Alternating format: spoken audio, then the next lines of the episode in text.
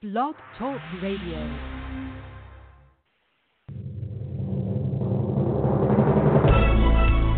This is All About Wine on Blog Talk Radio, the talk show dedicated to the wine industry since 2009, featuring winemaker, cellar master, vineyardist, and tasting expert Ron. Basically, what we're trying to do on this program is just trying to educate people and trying to make wine less confusing and more friendly. From coast to coast and around the world. You know, we really have had some some neat people on the program. I, I just I love that. Share your question or comments using the live chat feature on our website at www.allaboutwinebtr.com.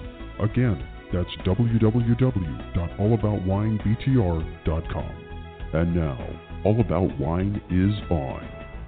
Here's Ron.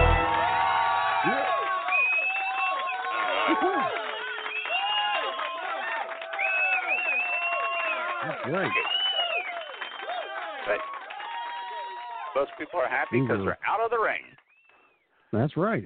It has been raining here every It single day. And today, I don't know how it was on your side of the coast, uh, uh, the state, but today it was like all day. I mean, it it's Yeah, finally stopped too. around just a few hours ago, but it was like all since the morning it rained, and it just constant. Yeah. And it's okay. We're we're done. We've had it. That's enough. Let's. Where's winter? And, You know, seventy. yeah. been doing that here too. No different. Okay. It, uh, actually, it uh, it's been raining for the last three or four days, but it rained yesterday. I had a golf game yesterday, and we went out there and started, and it was drizzly for the like first three holes. Then it stopped, and we were able to get the game in. But then it rained again coming home, and it rained in the evening, and then it started this morning. But like I was telling the guys that playing golf, but this this isn't Florida weather. Florida doesn't rain all day. You know, we No. we don't do that. No. But uh rain, rain, rain. We're like ten inches above normal around here. They're saying so. Wow. Lots it's of rain. not- Lots of rain. Fun. Yep. Um, Not fun. I know. Yeah, but like you said, it, So- it uh, comes in, it comes in, it rains a little bit, and it goes away, or or it rains real heavy for a little bit, and then it goes away, but nothing like for hours. You know, just uh, this, this Yeah. is something else. Um, This and I heard, uh, this is yeah, go ahead. No, I was saying this is like Midwest rains, you know, where you where you have storms come in and parks themselves and stays there for two or three days. This isn't like Florida rains. yeah, So yeah. The weather, the weather everywhere is just uh, really, and the heat. And I, I heard was it yesterday? No, this morning. There was a report from, um, I guess your um, Leigh Spann over at Channel Eight over there uh, posted it on her Facebook page that um, Paris, France, had record heat this morning. Well, our time it would have been this morning. Um, it was 105 degrees in Paris, France, and it was going up from there. So, and that was like a, Wow. they set a, a record for them. So uh, it's it's just maddening how how hot it is, and and um, just Oh. amazing. But for Paris, But- France, that's wow. I saw uh, the uh, in the paper they sent in record heats across Europe and all that, and they said that they're setting record highs for lows all over the place. I didn't know it was that high. Oh my gosh, that's Hmm. Wow. that's just uh, stifling. I mean, to start with, I Yeah. You know I was uh, years ago. I lived in Kansas City, and uh, I got up to go to work at five o'clock in the morning, and the weather report said that we are just setting a new record high for a low this morning. It only got down to 94, and it went up from there. And it went up to 110 that day, I think. But but can you imagine starting in triple digits in the morning? Oh my gosh! Mm-mm. No. Hmm. Nope. Yeah, it's, Yeah, it's I can have that. all all across all across Europe these these major high temperatures. It, you know, my are out to them. It's a tough, is and it, it you know it's not good on you know since this is all about wine. It's not good on the grapevines either. It's you know Mm. you get this intense heat and you can't keep enough water in the ground for the grapes to be able to absorb it. You're constantly watering, and water is becoming a short supply. So it's horrible. I, I will that will be a good project for me this next week to see how that heat across Europe is affecting uh, the grapes uh, this time of year. It's still a little bit early for harvest, but uh, I'll I'll see what I can find. Let me do myself a note right now. Heat in Europe effect grapes. Okay, I got myself a note. I will follow up on that, and I will come back and report next week for you. Then, so hmm.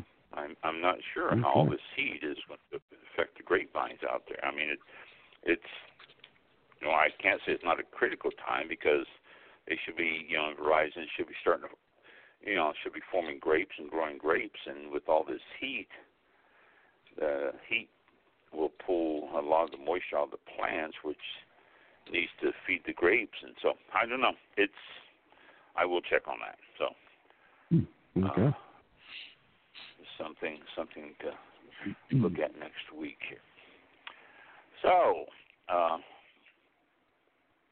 otherwise, yeah,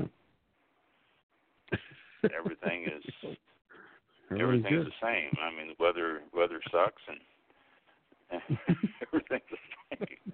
We'll uh, continue to do uh, so. Yes, we'll yes, you know, yes. it continues to do so. Um, yeah. Got some. Uh, oh, whoops. I don't know where that came from.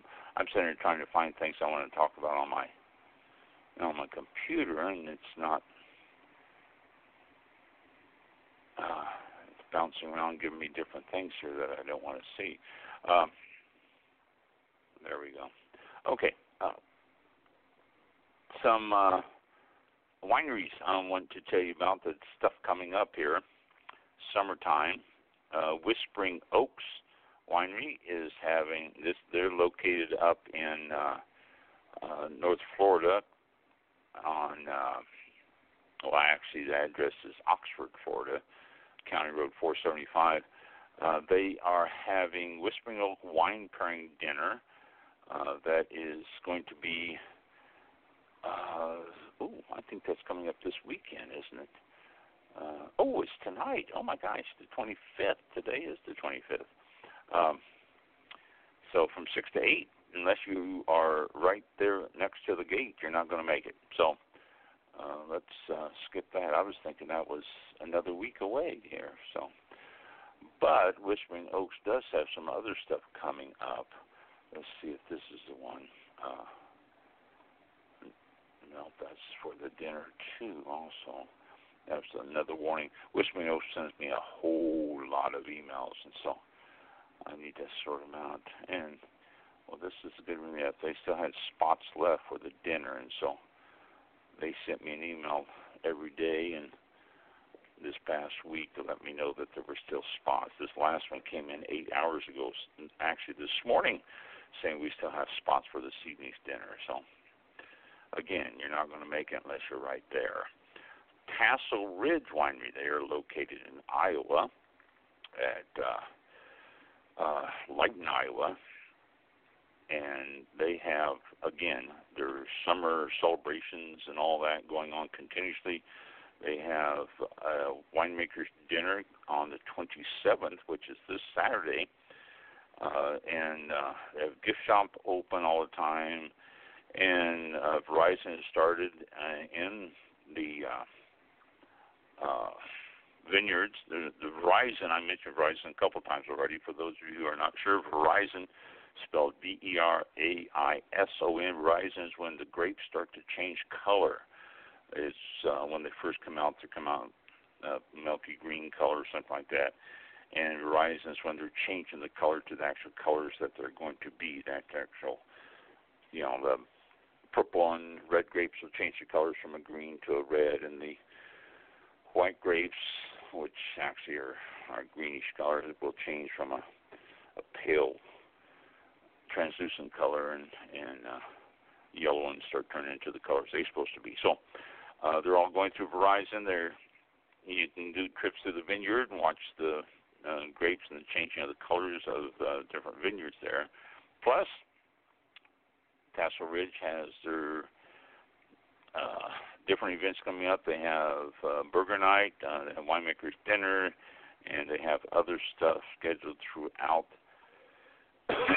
excuse me. Throughout the week, they have a lunch, daily luncheon specials uh, from 11 to 4 every day of the week, 12 to 4 on Sunday. So they're located again in White, Iowa. You can get a hold of them at Castle Ridge. Uh, wait a minute, is it Tassel Ridge or is it something else? The way some of these change on it. Uh, Tassel Ridge Winery, I think, is it. Yeah, TasselRidgeWinery.com. So, uh, or no, not winery, TasselRidge.com. So that's what they've got coming up, and we've got uh, Keith Joshua. Where is he? I know he's. Oh, there he is. Uh, Kief-Joshua has their first ever Southeast Arizona New Vintners Harvest Festival. This is set up for September the 21st, so you've got time to schedule this and go to this. It is um, they will be hosting it at Kief-Joshua Vineyards. New Vintners Wine Growers Harvest Festival. Uh, over eight Arizona-based wineries and vineyards will be in attendance. They will be pouring all pouring wines and some of the newest ones in the state, alongside local, a couple of local bands on two different stages, uh, and they'll have gourmet food local from local eateries, a variety of retail vendors, tents and stuff set up. And it's going to be from 11 a.m. to 5 p.m. on Saturday. That is the 21st of October or September. I'm sorry, 21st September and they will. Uh, let's see what else here. New wine releases, meet and greets uh, with the new Arizona winemakers, and local fare from the Culinary Graduate Food Truck, and Dante's Far and Russell Compton Texas Barbecue. Fifteen dollars at the door, which includes a souvenir glass, five wine tastings. Excuse me, got a catch in my throat this evening. Uh, new wineries include High Lonesome Vineyard, Laramitta Cellars, Birds and Barrels, Tantrum Wines, Elephant Head Vineyards, and more. Uh, musical lineup uh, is uh, from 11 to 5 the whole day long, and a uh, variety of different retailers and vendors there selling local products and uh, henna tattoo artists, and all sorts of stuff. So, big event, five course Harvest Fest is coming up on October the 12th at Kief-Joshua.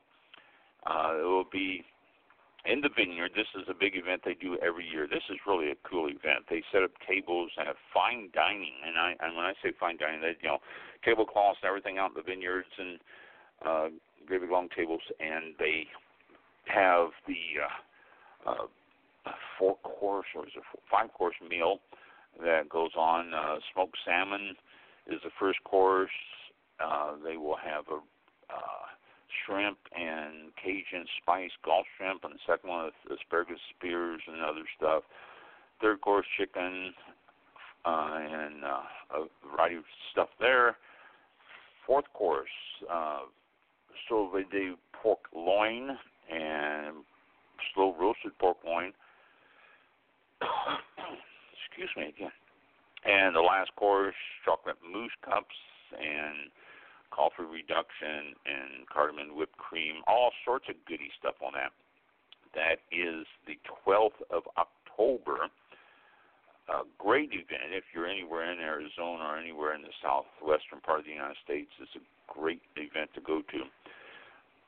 $75 per person that is uh, limited space, so if you're going to be there, it's 6 o'clock in the evening, October 12th. 520 455 5582. So Keith Joshua event there, and then you can also make it down to the one on 21st of September, the Vinter, New Vintners Harvest Festival. So those are coming up for down there. Great area to go visit wineries too. If you've never been to southern Arizona, it just it's a really a, a nice region to visit. So, and uh, Tucson, uh, it's just north of there, so it's a great way to take in uh, that part of the country and all that. Amazing Grace Vineyard has uh, an event coming up. Amazing Grace is located in Chazy, New York. They have a deadly incentive murder mystery dinner on August the 10th. That's not too far away there. That's you know a couple of weeks away is all. Uh, August the 10th at Amazing Grace Vineyard and Winery. Uh, it says you are cordially invited to our annual Murder Mystery Dinner Theater. Uh, it's uh, let's see, what's oh it describes describes a little bit about what's happening here. Uh, oh, I was just brought my evening wine by my engineer here. But let me tell you about this first, and I'll tell you about the wine. It says Seamus O'Malley's Pub and Grub is a place that he holds most dear to his heart, but business hasn't been good, so he's hired Peter Blackwell to help him put his Cherries Pub back on the map. But how? With a treasure hunt that promises a pot of gold at the end of its rainbow and a murder as well do you and your team have what it takes to solve the murder? So you team up and you do and you solve the murder mystery. You're part of it and all that. Those are always fun things to do. And obviously they have wine and all sorts of stuff and dinner and everything else. So murder mystery dinner theater coming up um, at uh, uh, Amazing Grace Vineyard and Winery on August the 12th. Did I just say? Yes, I did. Uh, no, yes, August the 12th, 10th. August the 10th. And so mark your calendars and get your reservations in and attend that if you're up in that part. Um, this is their phone number here. Uh, no, just go to Amazing Grace Vineyard. I don't know, AmazingGraceWinery.com not been here, MajorGraceWinery.com, and uh, you can check that out. Okay. Uh, and those I don't need. Okay. So, and there we got what's coming up on some of the wineries around it in the spring. It's going to be autumn a little bit here in some places, not for us here in Florida, but everywhere else in the country is looking at autumn in September and October, and it's going to be cooling down a little bit and making it pleasant to be outside, do stuff outside and all. So check out your local wineries, and I'm sure a lot of them have things that are happening and things that are doing it, and you go out and enjoy that. Got a wine tonight. Uh, my engineer just brought it in to me. Primitivo. Uh, Primitivo. It is uh, Salentia Indica Zone uh, Geographica Tipico.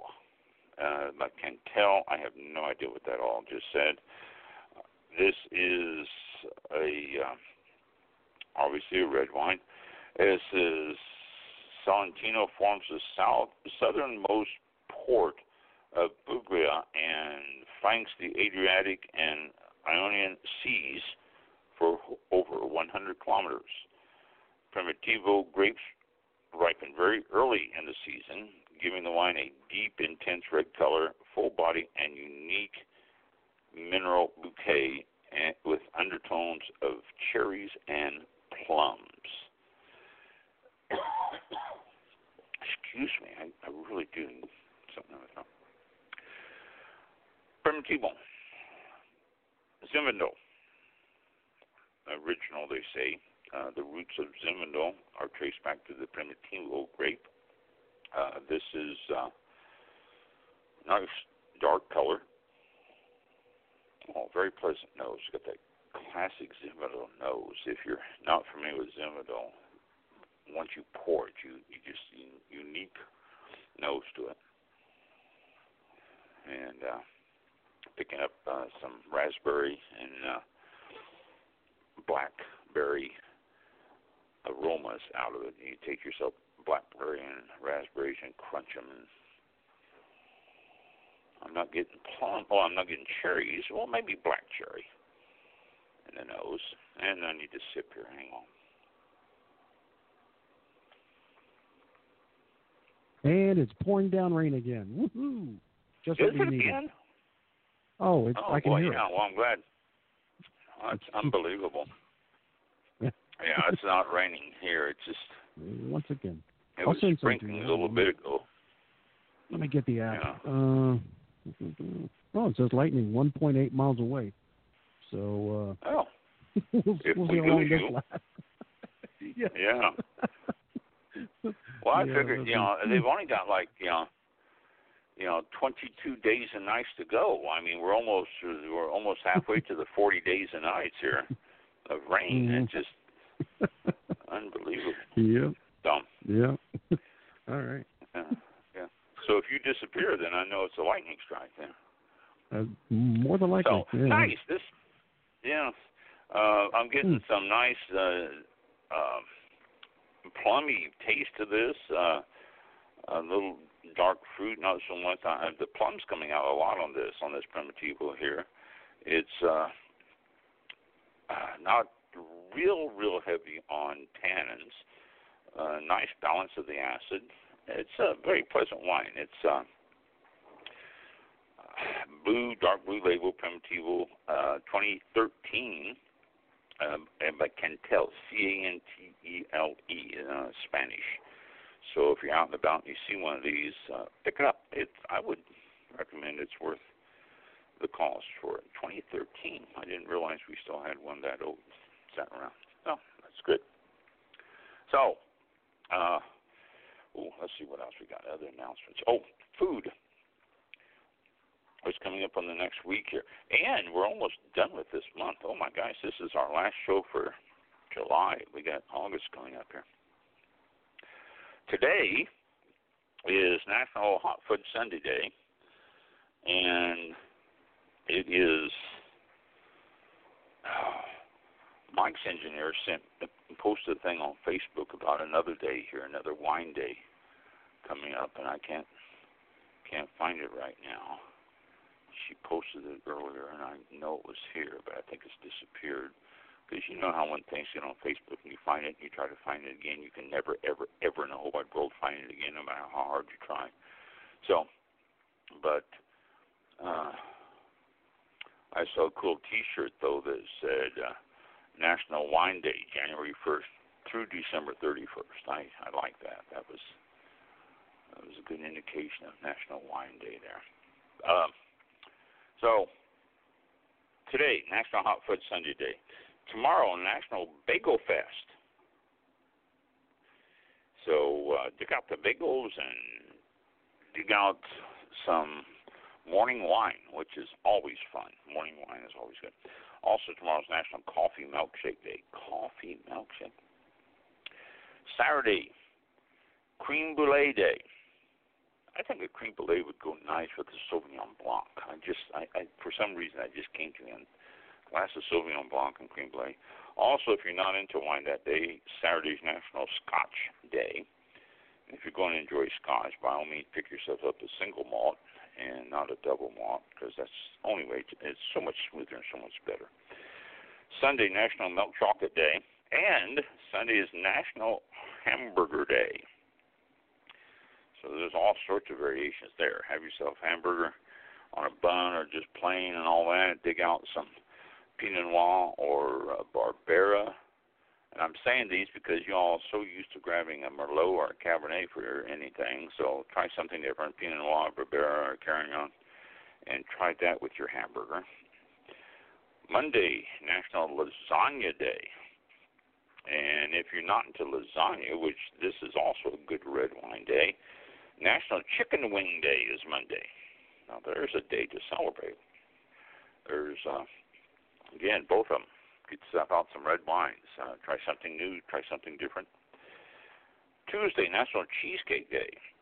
Plain chocolate, strawberry, raspberry, whatever you want to do. Get yourself a cheesecake and enjoy it on Tuesday.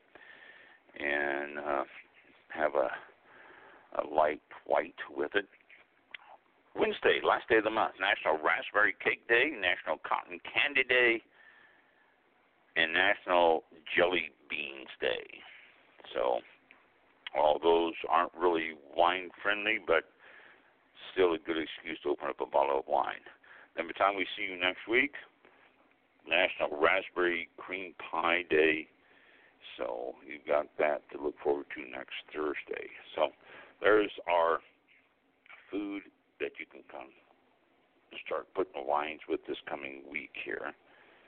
And always, whatever you open a bottle of wine, it enhances the flavors and taste of your meal.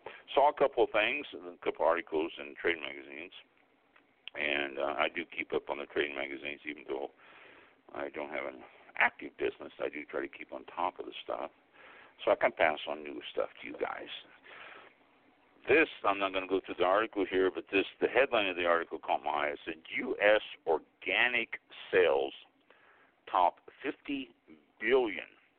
That's with a B, yes, in 2018. That was last year. Top the 50 billion mark. Actually, it went up to 52.5 billion dollars in the national organic sales.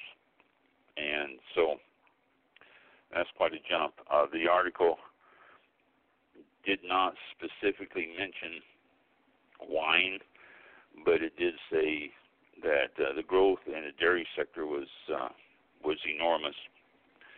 It was the second largest organic category, uh, dairy and egg sales and all that. And organic egg sales have slowed a little bit, but they're still up at 115 million dollars. Oh my gosh! Uh, fruits and vegetables are the highest sales. Uh, 36.3% of all organic sales have been in fruits and vegetables. But uh, the organic market is, uh, uh, well, we know it's exploding, but it's just unbelievable how how much it is. Although, if you really look at this in perspective, $52.5 billion in food sales across this country is probably a drop in the bucket compared to what the total amount would actually be. But still, though, you if you were to look back a few years, that number would probably be in the low millions. So that is a big difference there, a big, big difference. Also, another State of the Industry 2019 on wine. Actually, it gave wine, spirits, beer, all sorts of other stuff. But this is uh, since we are all about wine, I wanted to report on this. Uh, the wine has the growth in this past year has been a little bit moderate. Uh, wine sales. Uh, the rate of growth has slowed since the 4.2 gain in percent gain in 2015 and it appears that the growth of wine settled into one to two percent annual growth through the next uh, four or five years. So, for no particular reason, it's just that it's up there and it's almost topped out, but still people are joining in.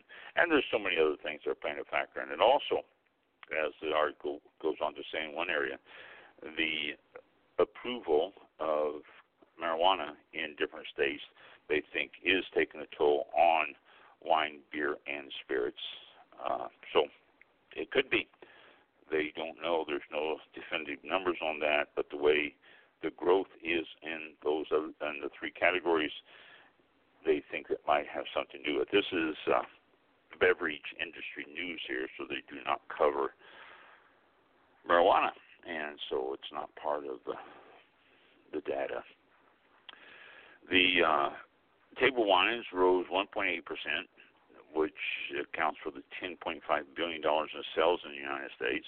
Uh, and champagne, sparkling wines uh, overall outperformed all the other categories to 7.7 percent growth. And uh, the type of wine consumers are drinking also might explain the steady year-over-year growth.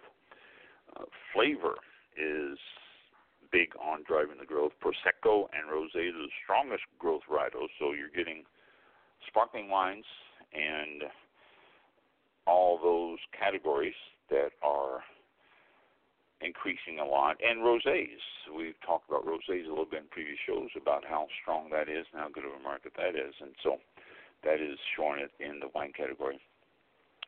Also, canned wines is a key driver in uh, the growth canned wine's growing presence in the industry is uh, really starting to take uh, a an effect on the total numbers, wine sales in the canned wine category past year as 40 to 50 million dollars. Wow. I mean, if you think about that, that's a tremendous amount of sales for for canned wine, which a few years ago nobody would even consider think about that. It has also brought some opportunities for consumers. Can provides all sorts of benefits uh, in the fact that it's more accessible, easy to transport. You can take it places where you cannot take a bottle, and so that is one of the reasons why it is improving. I know here in Florida, we can't take glass to the beach, but the uh, can of wine is fully acceptable, and so that has helped it across across the whole wine and spirits category. Premiumization is really one of the big growths that they're looking at over the next few years, uh, more so than anything. Premium wines and stuff. The average cost of wines is that people are purchasing, not the cost themselves, but the average cost that people are purchasing is rising. And so, because of that, the people are starting to pick up something a little bit more high end, a little bit more expensive than just their three buck chuck. It's becoming more uh, more premiumized. Top wine, uh, top table wines, Barefoot number one. And I'm not going to go into the number of cases or the dollar sales. Uh, not important. Number two, Sutter Home. Three, Woodbridge by Mondavi. Four, Franzia Box. Five, Yellowtail. Six, Black Box. Seven, Josh Cellars. Eight, Kendall Jackson. Nine, Apothic. And ten, Chateau Saint Michelle. So those are the total top 10 there, and then uh, they go down from there. Those are the ones that are bringing in the biggest dollar. That's uh, not case or anything. That's just the biggest dollar sales this past year of those. So that's what's happening in the the state of the industry and as far as uh, wine goes. I know something else I thought was rather interesting. There's a new bottle out, new glass bottle out a dual bottle. It says the new duo, D-U-O, dual bottle by Saver Glass. You can look it up at saverglass.com, S-A-V-E-R, saverglass.com. Says that it explores uncharted territories of expression and creativity. You know, it does.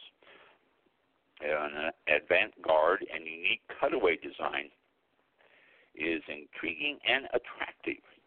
The purpose, I don't know, but yeah. What first draws your attention is its round cross section with a wide cutaway extending elegantly up the entire height of the bottle to the neck. And it really does. You got the round, round bottle, and then on one side it's just flat. So it does. You know, you can lay like taking the bottle and flatten it on the back side uh, up to the neck, and uh, it's broad, unusual punt too, and it has a punt on the indentation at bottom. Is uh, 10 millimeters in height, and it's it says here embellished with a 14 millimeter thick glass base. The idea is shape and aerodynamic contours of the bottle make it impossible not to pick up. The O shape, which is its most distinctive feature, may be turned up or turned to the front or the back according to taste, creating play of reflections between the flat and rounded sides and wealthy options for decoration and customization. Nobody's picked it up yet. It was made DO uh, out of Chateau Peychaud and uh, Prestige. Uh, winery uses the DO, but uh, it's uh, being used for a premium rosé wine market right now. Nobody in the United States uses the bottle, and that is the only winery, the Chateau Peychaud uh, Prestige is the only one that's using it right now and using it for their Chardonnay. But a, a rather unique looking bottle. Saver Glass uh, puts it out.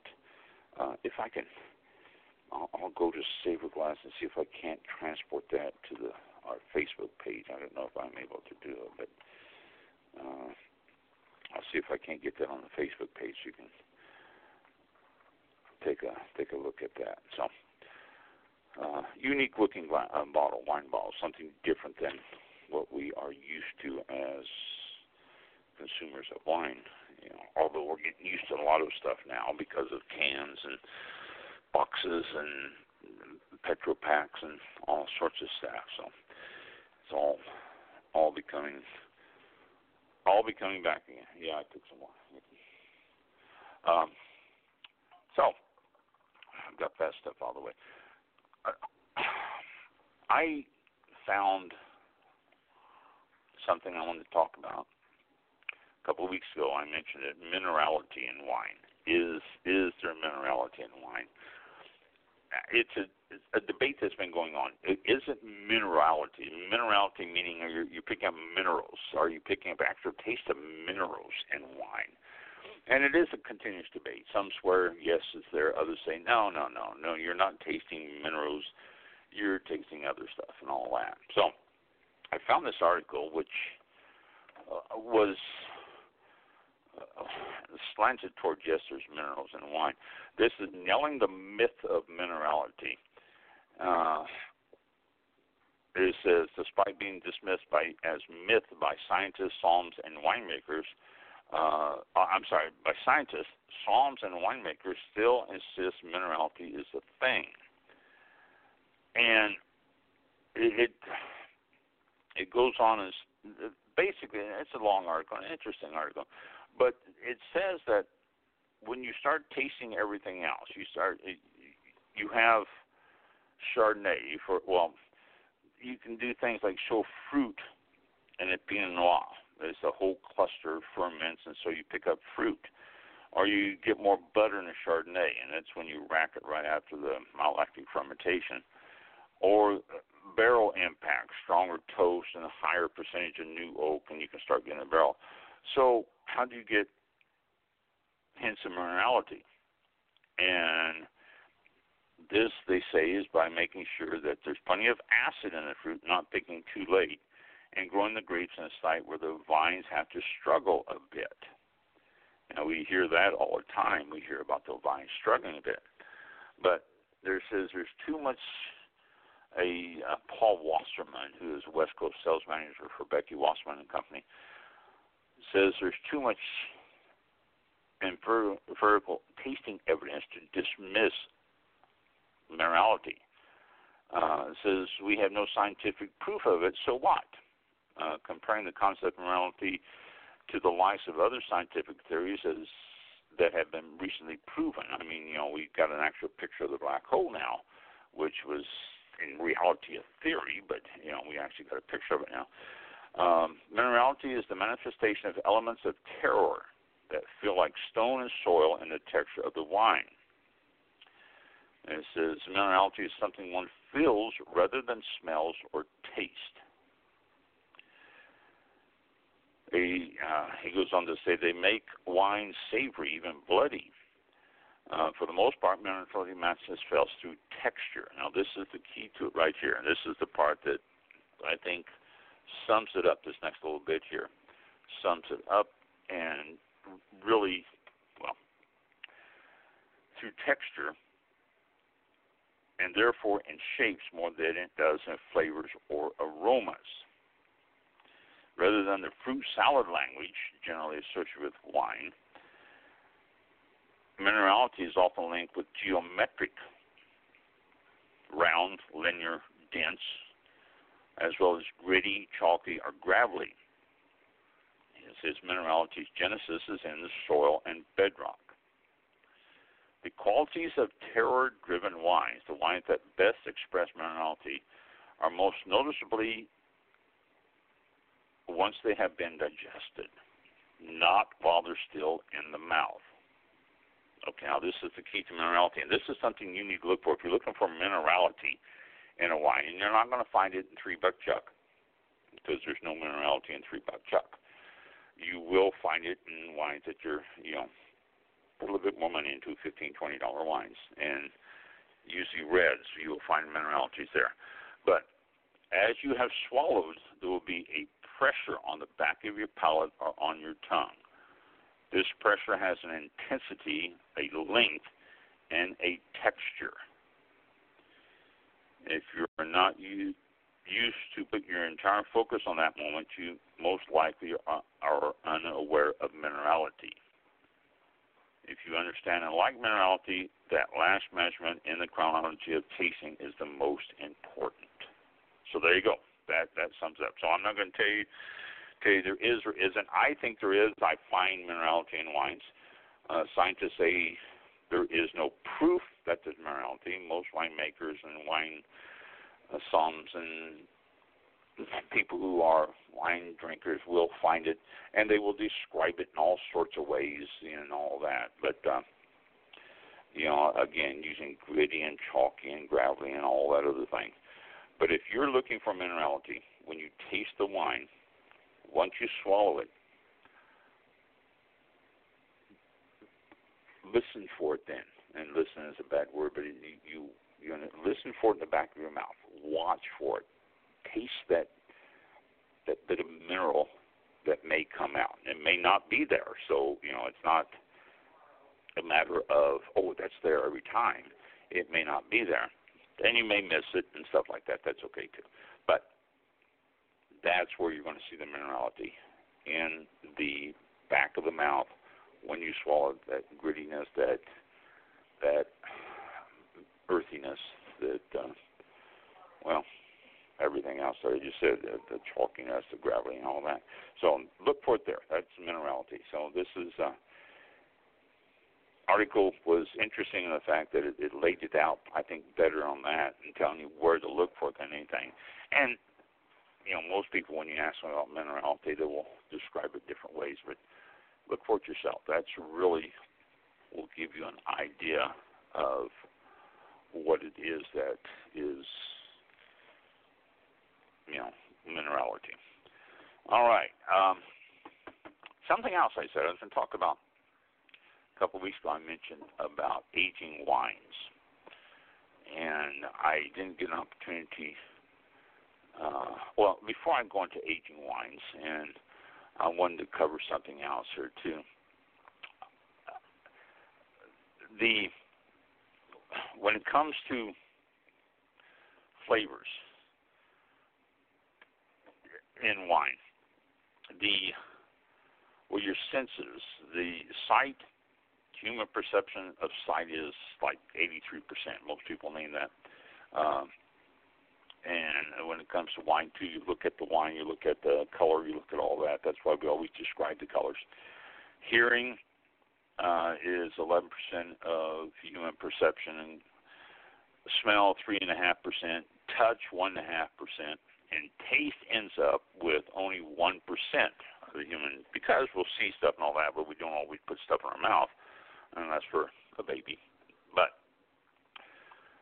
the sense of taste is very important in finding the flavor of the wine to identify it a little bit closer. And I, I'll do this. I like I said on this one here, I detect dark cherry, and I'll detect uh, plum or blackberry. If you're familiar with those, you know what I'm talking about. If you've never had a, uh, a blackberry, you're not going to detect it, obviously, because you don't know what it is. But just saying there's citrus fruit flavors or there's red fruit flavors in there. It is awful general. Look for specific flavors in your wines. You can pick them out, and it doesn't take a sophisticated palate. Uh, I used to have people come into the winery all the time saying, "Well, I, I can't tell the difference between those, or I can't pick that up. I don't have a sophisticated palate." And my response was always the same to them. Okay, so you mean that a hamburger, a 49 cent, well, I don't think they're 49 cents, I think they're 99 or $1.29. A hamburger from McDonald's, a dollar hamburger from McDonald's is going to taste the same to you as a hamburger from Outback or from uh, TGI Fridays or something because they're both hamburgers and you're saying you don't have a sophisticated palate? And the response is, all, well, yeah, yeah, I can tell the difference. I, then you can tell the difference in wine. All you need to do is just start looking for it, start training your, your taste for it a little bit, and it's very easy to pick up. Um, my engineer uh, before we got married said, "No, I don't. I don't know that stuff. I don't know that stuff."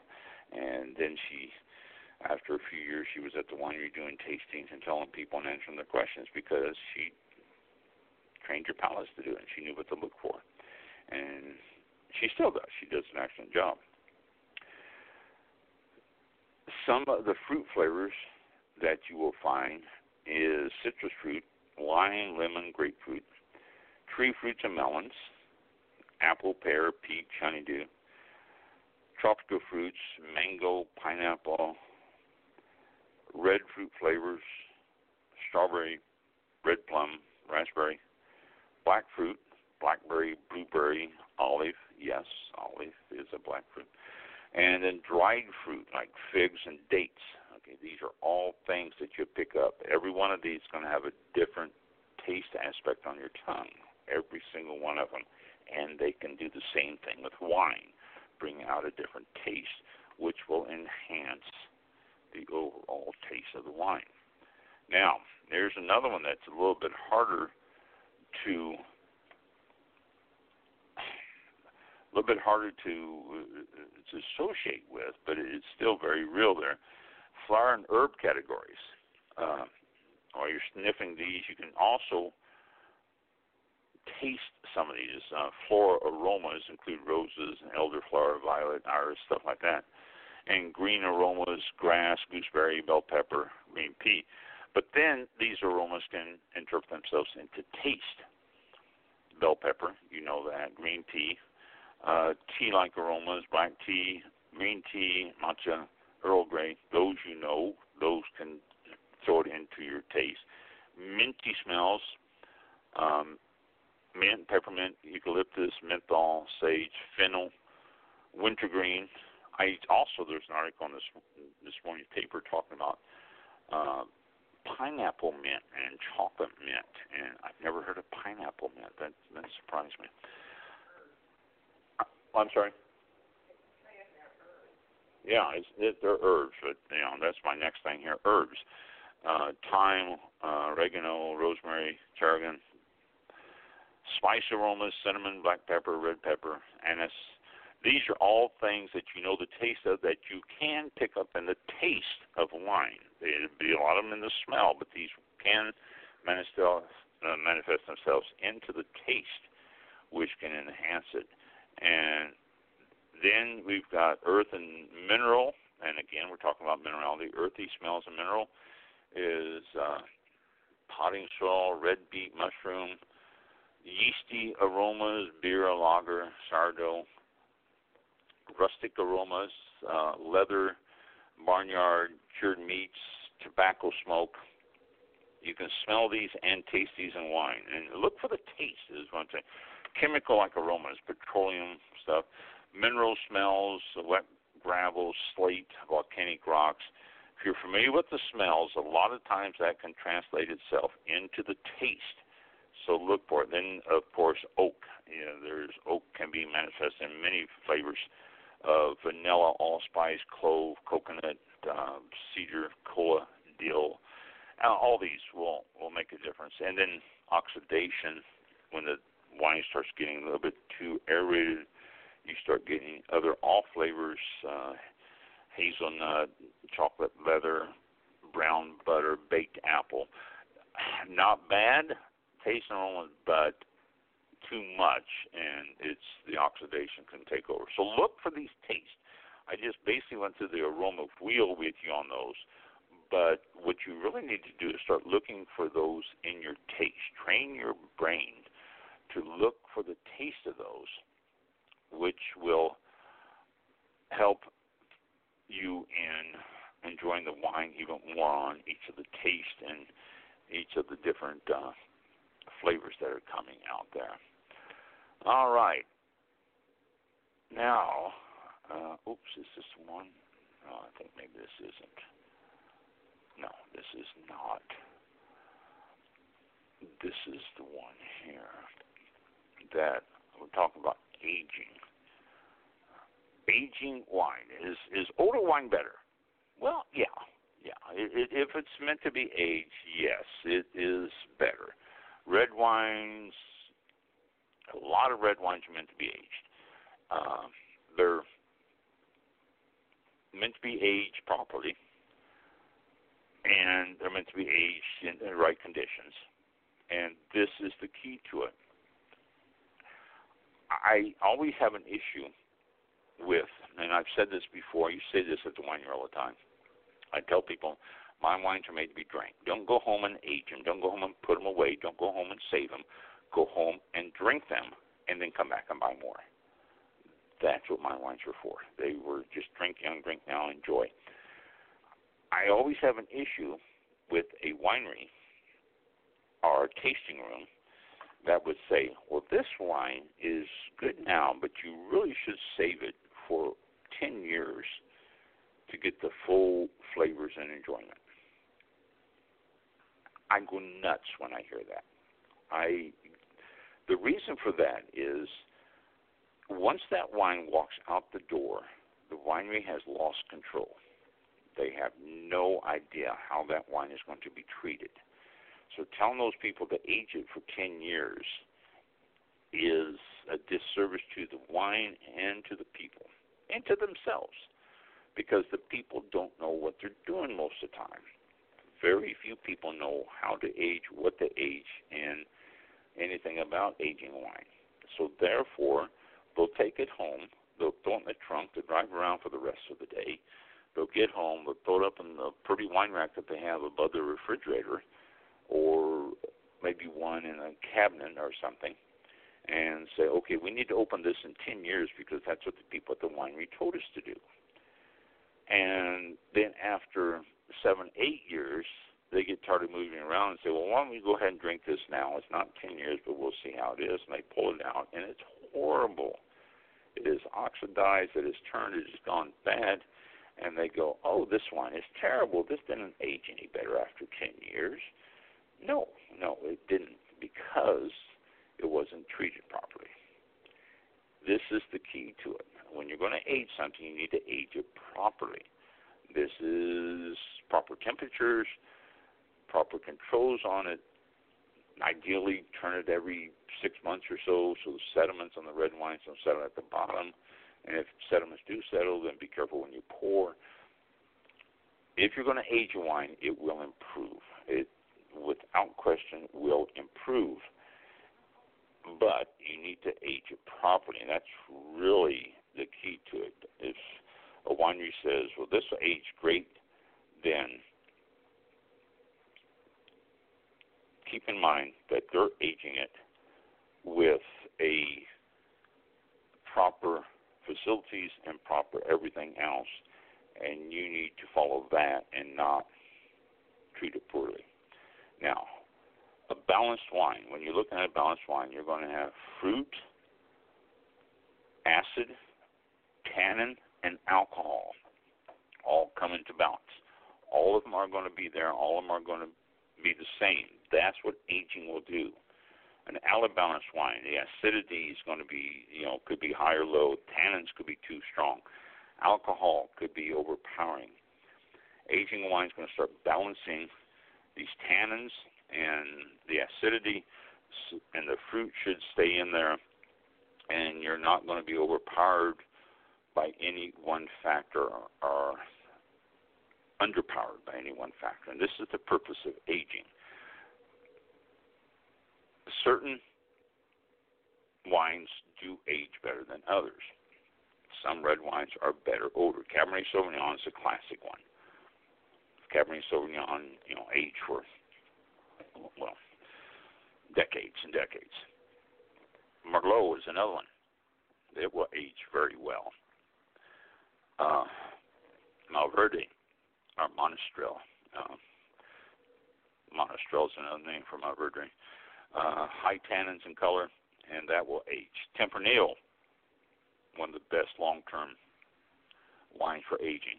Sangiovese, which is surprising because it's uh, lighter wine, but uh, the spicy acidity, balance, and stuff like that, and that comes out very well. Uh, also is another good aging wine, and this last one here, I'm not sure. Uh, uh, Aglianco, Agliancio, I guess, I don't know. Uh, old world wine that uh, is, uh, it doesn't say even where that's from. I have to look that up. Um, that's not good for aging. But aging chart for red wines. What what are you doing on red wines? Okay, red wines, Cabernet Sauvignon, aged five to, to 20 years. Usually, on average, you can get five to 20 years out of, uh, most good Cabernets. Merlots, three to 20 years. Again, looking at 20 years. Malbec, not quite so much on aging on that one. Five to 10 years uh, is uh, your ideal time. Now, these are ideal times. There are some cabs that will go for you know, like I say, decades. Same thing with Merlot. Malbecs, not so much. You know, if you're pushing a Malbec past 15, 20 years, that's too much.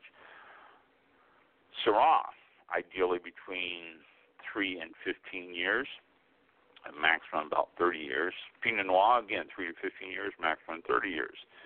Grenache, 3 to 15 years, maximum 25 years, and not hold so well. Uh, Monastrell, or um. That is uh, 8 to 20 years. Again, maximum around 30, 35 years. Zinfandel, this isn't a long term ager here, okay? You can age this uh, 3 to about 8 years, and then it pretty much balances out there. And for long term on a Zinfandel, 15 years. Tempranillo, 8 to 25 years. Sangiovese, 10 to 25 years. Both those max out around 30, 35. Nebbiolo, uh, is a little bit longer. You're looking at 15 to 30 years here to get ideal. Cabernet Franc, 5 to 15. Tannat, 10 to 25. And Xinomorvo, I, whatever that is, I don't know. I'm not familiar with that grape uh, and uh, Agnellino, the one I just mentioned, both of those uh, from 5 to 25 years. So these, your red wine. Now, most of them you're buying, you're going to be drinking within months, and so that's okay. That's not going to hurt anything. But if you have the facilities, if you have a wine cap, excuse me, if you have a wine cellar, wine cabinet, you can pick up wine cellars, wine cabinets cheap. Um, $100. You can find them on sale different places. Sam's Club, uh, Costco. Put them on sale for hundred dollars for a small one holds I don't know three cases, two and a half cases, and then you can get big ones. You can go to uh, Wine Enthusiasts and their uh, site there and actually fill up a room full of uh, wine racks and wine cabinets and stuff. They've got enormous ones there. Under the sink, on the counter, all sorts of things you can get. But you're looking at aging, get yourself something along those lines so you can set the temperatures and you can age it and keep the temperatures where it's supposed to be and follow the directions of the uh, manufacturer's suggestions and you can't go wrong. Now, I just mentioned the reds, but what about whites? Do white wines age? Yes, yes, they do not as much as the red wines. There's most red wines, uh, but yes, you can age white wines. Some white wines that age well is Chardonnay. This is probably the most well known of the age-worthy whites, if you will. This is the ones that have the higher acids compared with the oak aging, and that's going to help it. Semillon is uh, usually blended with Cabernet Franc, and it's one of the white wines of Bordeaux, but Semillon by itself can age well. Here's one I'm not familiar with, uh, Catasicili. Uh, I don't know. I'll have to look that one up too. Uh, it's uh, out of Eastern Europe, and it is one that ages well. Riesling, uh, the sugars and acids in it, the uh, uh, sweetness in it, and the uh, acid in it help the Riesling age. Uh, Rio Blanca, uh, Viura, same grape, that will age. Chenin Blanc is another one.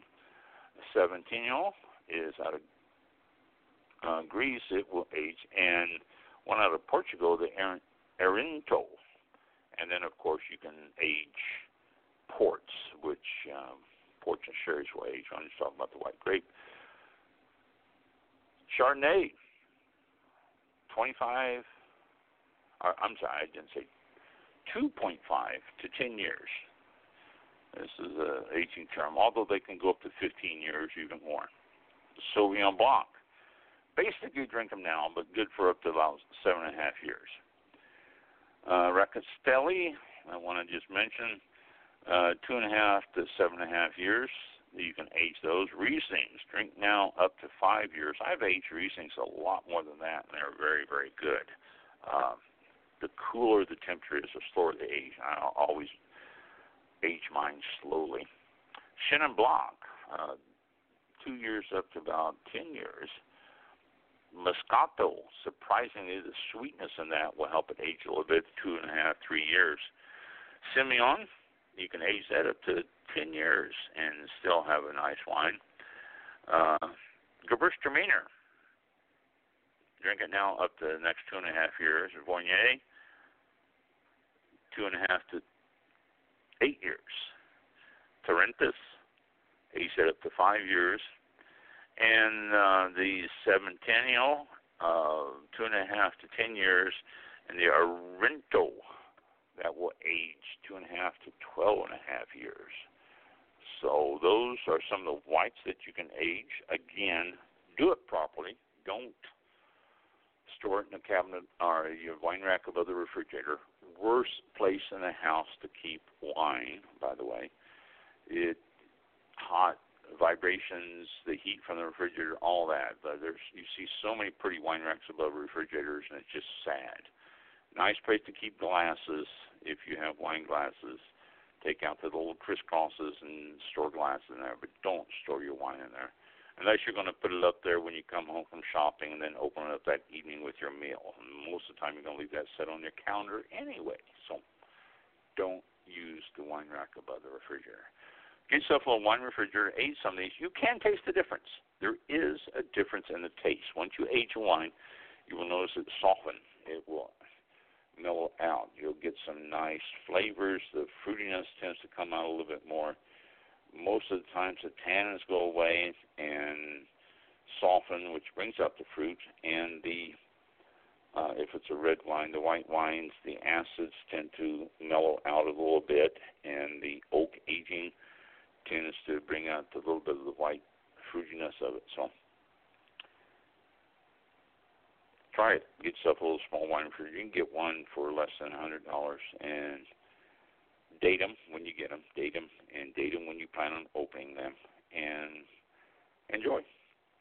And we are done for the last show of July 2019. July. Wow.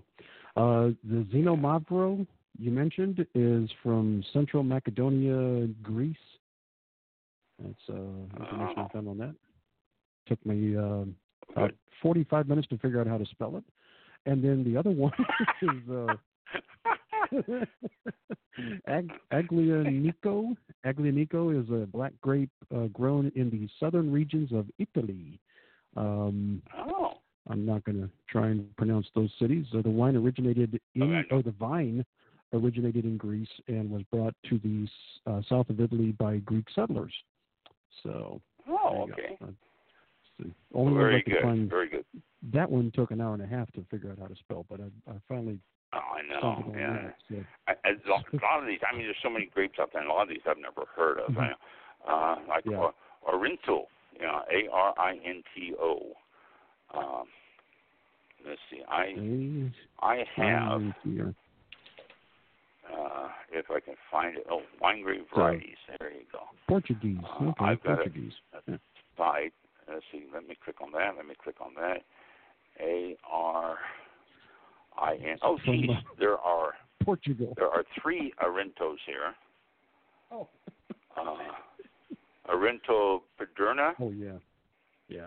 and uh, Arinto uh, Chachuda and Arinto Mayudal and Arinto Dodeo and Arinto uh, Galago. Woo! Wow.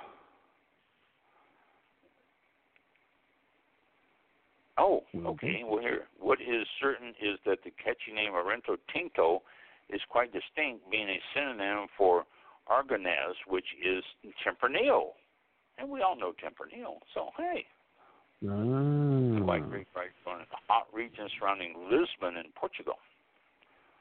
Uh, and the little chart here shows where the grape is growing, and it says Portugal, 100%. No other country grows it. So, actually, no, it says 99.87% is grown in Portugal, and then point point one three percent in Australia. So, that's the Oriental white wine, white grape. So, Hmm. oh my gosh, you know, yeah, I don't so know why.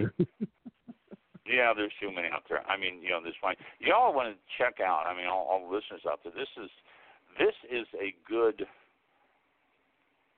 good uh, uh, chart for grapes. It's uh, grape varieties. Uh, look under www.wine-searcher.com slash grape dash varieties, and it is is great. It lists all sorts of grapes. It describes them. It tells where you can buy them. It tells about them. It uh, just you know hundreds and hundreds of of grapes. And then when you click on one, uh, let me click on this. Uh, this it describes the grape. It tells you about. It usually shows a picture. Shows the synonyms, good food matches with it, and then it also lists the uh, the wines, most popular, the best, the best value, the most expensive, the cheapest. Just a, a great website. I refer to this all the time uh, for grapes, and so uh, just really a, a fantastic site.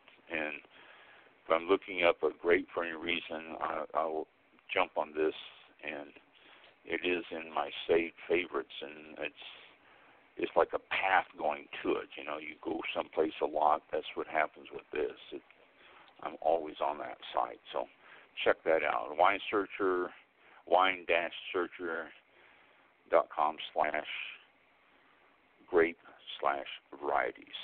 So, or grape dash varieties, not slash. So, Yeah. Yeah. A lot of information there, that's for sure. Um, yeah, keep you busy. Keep you busy for a long time. yeah, yeah, It's uh, yeah. good resource. Oh. Any site like that. Yeah, very good. Um, uh, yeah, as you said, our next show is going to be uh, August the first. So August um, the first. Yeah, that'll be our next one, and uh, it'll be 7 p.m. Eastern Time right here on Blog Talk Radio. Thank you for tuning in. If you'd like more information on the show and uh, with links to previous guests and information on how to be a guest, go to our website at www.allaboutwinebtr.com. And there's also a link to uh, chat with us during the, during the live show. So uh, that's always up there. Um, anyway, do that, and uh, we'll see you all uh, next uh, week and enjoy Yep. Enjoy the weekend, the rest of the week, and uh, we'll see you all next Thursday. Thanks for tuning in. Be We're safe out. out there and drink lots of wine. We'll see you next week. Thank you. This concludes tonight's broadcast of All About Wine on Blog Talk Radio with your host, Ron. For show information, links to All About Wine on Twitter and Facebook, or to be a guest on this show, visit the show website at www.allaboutwinebtr.com. Archive shows are available for download on iTunes or on our show page at blogtalkradio.com forward slash all about wine. Thank you for listening. Drink responsibly, and we'll see you next time on All About Wine.